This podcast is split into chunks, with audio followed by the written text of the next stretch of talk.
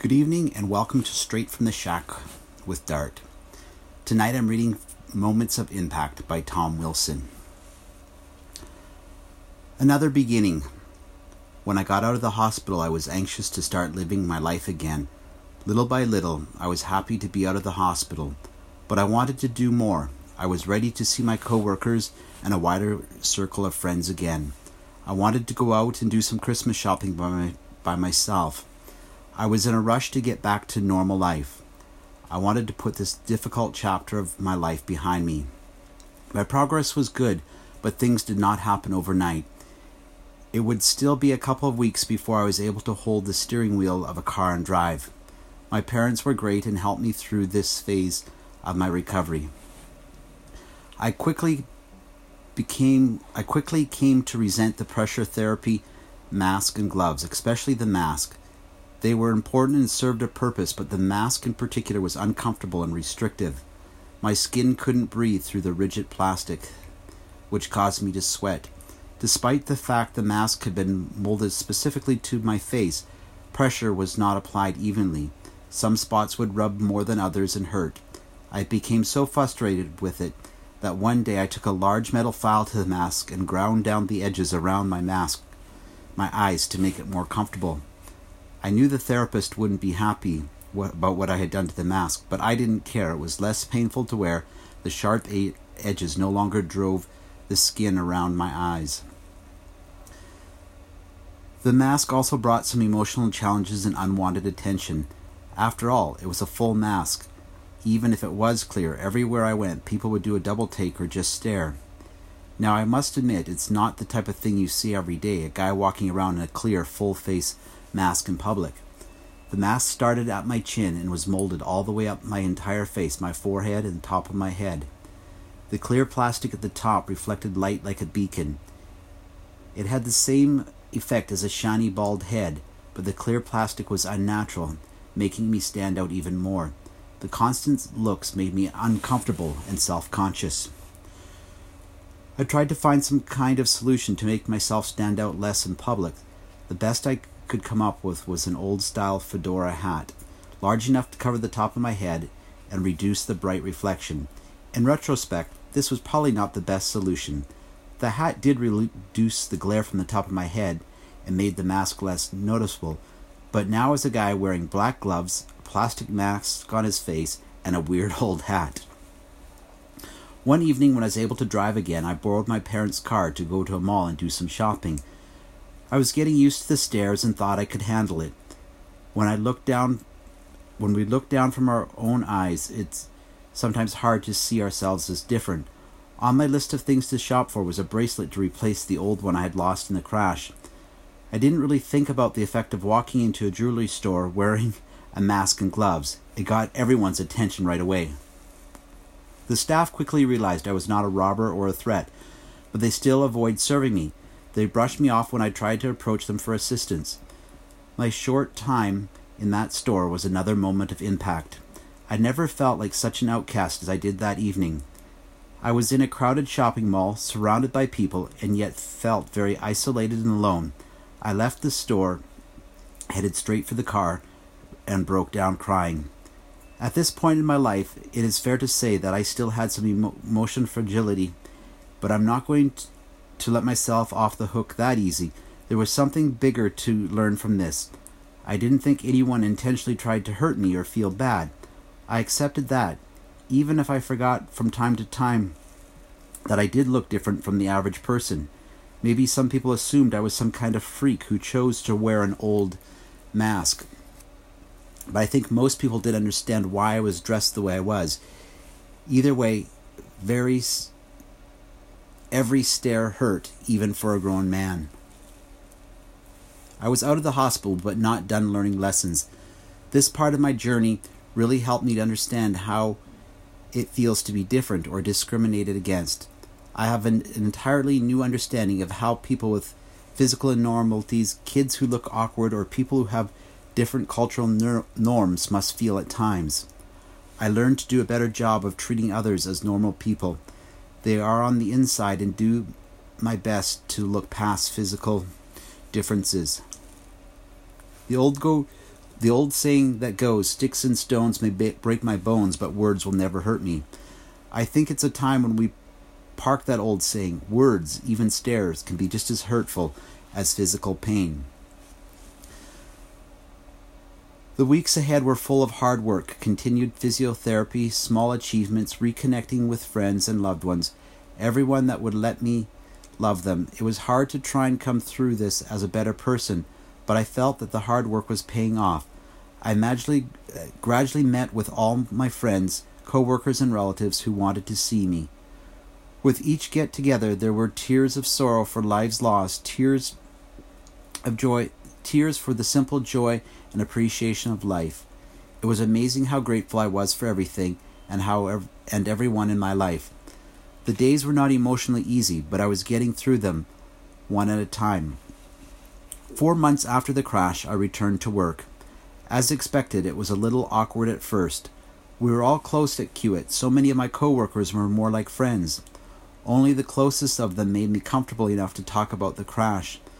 Most of my coworkers were glad to see me, but really didn't know what to say. It was a difficult subject for most people and was avoided. For the most part, I was okay with it. I didn't know what to say to them either. I initially told Kiewit I was no longer willing to travel as part of my job responsibilities. The company was very understanding and restructured my responsibilities to avoid travel. A few months later, when remote when a remote project failed an audit for financial reporting, I felt compelled to go help out. I volunteered to travel to the site, but only temporary to do an assignment. When the assignment was complete, I further volunteered to be assigned to the project full time to assist the site team with making necessary corrections. I knew that someone else would take over, but it was time for me to get back at what I was good at. The emotional stress associated with travel was decreasing. Life was returning to normal, and soon I was back to the 10 days on, 4 days off rotation, working in a remote camp in northern Alberta. While I was getting more comfortable with the idea of frequent travel, there was one condition I could not waver on my unwillingness to fly. Each rotation, I made a six hour drive to and from the site in my car. A few months after I took the position at the remote site, I had lunch with my parents at one of my on one of my days off. I was surprised at what they said to me that day. Over lunch, they told me they were happy and relieved that the crash had not changed who I was. They went on to tell me that they were afraid that the crash would make my me afraid of life, afraid of who I was and do what I was good at, afraid to travel, even if that even if that is what I needed to do in order to advance my career. I'd always been passionate about my career and they didn't want me to see didn't want to see me lose that. I thought they would be upset that I had back was back to full steam and working remotely, but they weren't. They were relieved and I that I was still the man before the crash. Maybe even perhaps a little improved due to a new appreciation appreciation for life and the true value of our time on earth with each other. The lunch conversation with my parents that day was a moment of impact for me. It felt like a cornerstone in my recovery. The conversation caused me to pause and reflect on the great deal of lessons the crash had brought my and had made me a better person. I was doing my ongoing best to be conscious of those lessons and to continue learning from some of them, but still felt something was missing. I, I came to the conclusion that I might never understand why I had survived, but I kept searching for something more. My lessons and growth were far from over. In the years ahead, a series of un- unanticipated events helped me set out on a new journey. Hollywood comes calling. Two years after the crash, life had returned to normal. I was still assigned to the same remote, remote project in northern Alberta and was once again fully focused on my career. I was home for the Christmas holidays when the phone rang. The person at the other end of the line introduced himself as Philip, a producer for a film company in Los Angeles, and he asked me if I was Tom Wilson, who had been the sole survivor of a plane crash on November of 20, 2008. I was a little uncertain about the legitimacy of the call, and it seemed a little strange coming out of the blue years after the event. At this point, I'd never spoken to anyone in the media. Even though I felt a little uneasy with this call, the passage of time had made me a little more comfortable to speak about what had happened. So I told him I was the person he was looking for.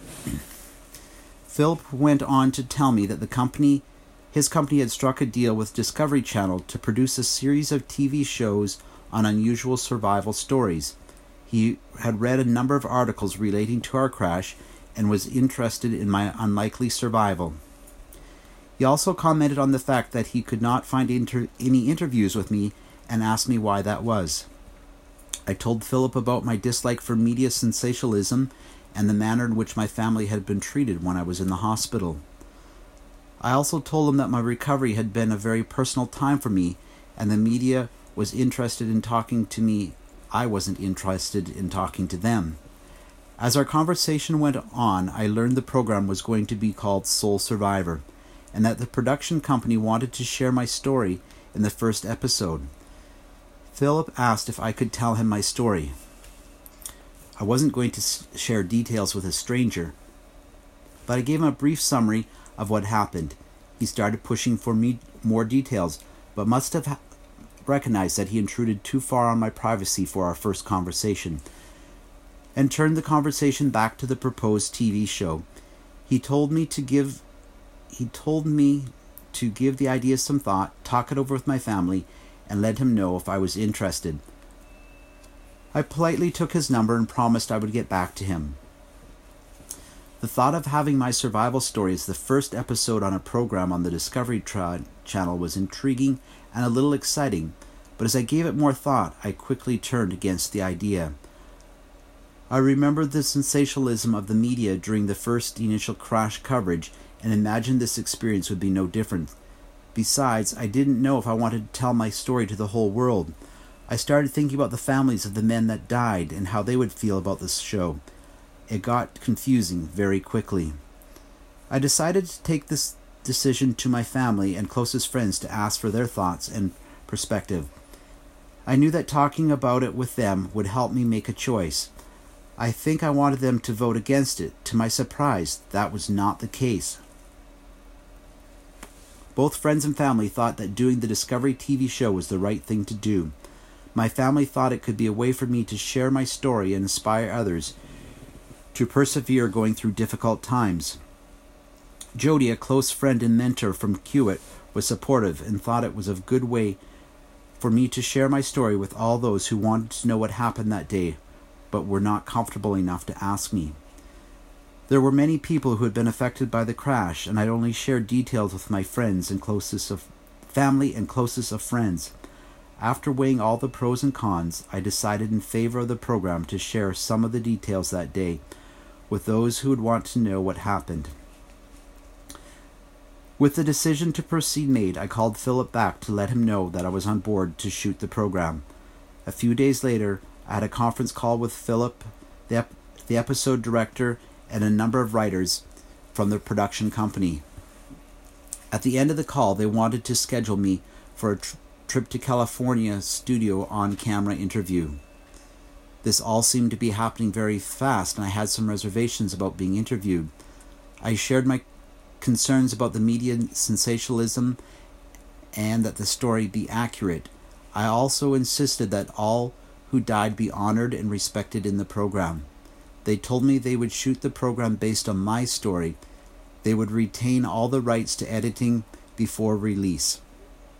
I would have no say in the final product.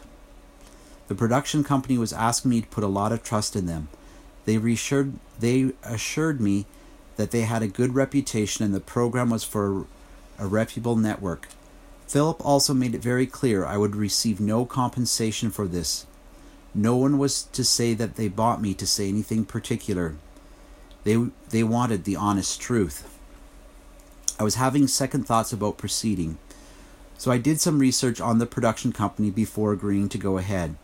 I was going to have to get on a plane to fly to Los Angeles for a day of interviews, which was a bit scary for me. My travel was booked shortly after, and this decision was final. I had no idea what to expect. But I was excited about going to California and seeing the inside of a real production company. I have to admit that prior to going to California, I let my imagination go a little, which probably affected my expectations. I envisioned a nice flight in a grand hotel. I imagined the big studio and comfortable set. The experience turned out to be nothing like I had imagined. My flight and hotel were booked with economy in mind. I arrived at the studio courtesy of the studio receptionist in her personal vehicle. The studio was in fact an office building in an average part of town. At the office of the production company, everyone seemed very busy and the office seemed a little disorganized. I stood alone at the front desk just long enough to be, f- begin feeling unimportant. Eventually, a man and woman came over to introduce themselves. They were pleasant enough, but they were obviously rushed. They explained that we would need to get the interview started to avoid running out of time before my return flight that afternoon. I was led to another large empty room with only a folding table in the corner. I was given a blue golf shirt and asked to change into it. It would be better with the camera and lights. After changing my shirt, I was immediately led to the interview room, a relatively small and windowless storage room with thick black curtains attached to the walls. There were a couple of chairs beside some very bright lights and a camera pointed at a steel single steel chair in the middle of the room. The setting was not comfortable or welcoming at all. Again, not what I expected. The entire experience to this point was unimpressive. I started to think that this was a low rate production company. This uncertainty uncertainty affected my attitude, and I could feel myself becoming short and uncooperative as the interview began. After fail, failing at some initial tense questions and answers, the director suggested that I just tell my story in my own words. When I started to tell my story, I was still a little frustrated and had my guard up. Talking without interruptions allowed me to get more comfortable and into a natural flow. I talked nonstop for what seemed like a couple of hours. While entire, telling the entire story, the director called for a short lunch break before regrouping to attempt a question and answer period again. I found the morning retelling emotionally and exhausting. I was tired and needed a break. After a quick sandwich, I headed out to the front of the building to be alone. I was still a little uncertain if I was doing the right thing. Back in the interview room after lunch, the director said he was going to ask questions once more to get different shots of me answering the questions. He also explained that if I answered questions more than once, I was likely to remember details about what happened. His first question was, Can you describe what it felt like to wake up on fire? I surprised he went straight to such a difficult question, but I was in a good state of mind, so I did my best to answer. He continued to ask difficult questions, like, How did you feel when you realized that everyone else was dead? He repeatedly asked me questions about different parts of the story, but kept going back to how it felt to be on fire. The afternoon shooting became unpleasant and frustrating very quickly. I'd already shared every detail and didn't want to keep going over these difficult memories. Having to answer the same difficult question over again and again started to make me angry. A short while into the afternoon session, on about the fifth time, the director asked me to describe being on fire. I lost my temper. With an angry scowl on my face, I raised my voice and replied, What the fuck is it exactly that you don't understand about how it feels to be on fire from the last time, ten times I explained it to you? I was visibly upset and decided that the interview was over. Even though they tried to be gentle with me, I was snappy. I asked for my shirt back, changed on the spot, and walked out of the room. I needed to get outside for a break and be alone for a while. None of this experience matched, matched my expectations. It felt like I had just been interrogated rather than interviewed. I had a feeling the director had pushed me hard with questions to bait me and try and prompt more emotion from me during the interview my dislike for media sensationalism resurfaced. I was concerned that this show might turn out to be more of an information than retelling facts of what actually happened.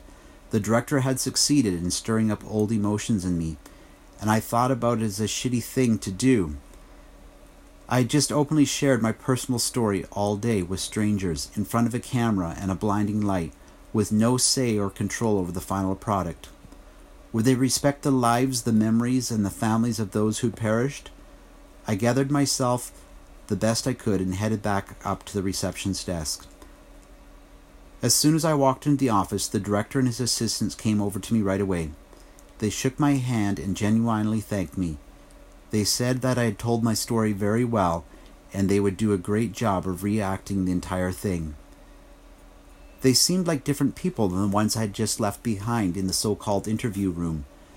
They told me that they would have their psychologist and air crash experts interviewed as well, and that they would do a very accurate re- reenactment of the crash based on what I told them.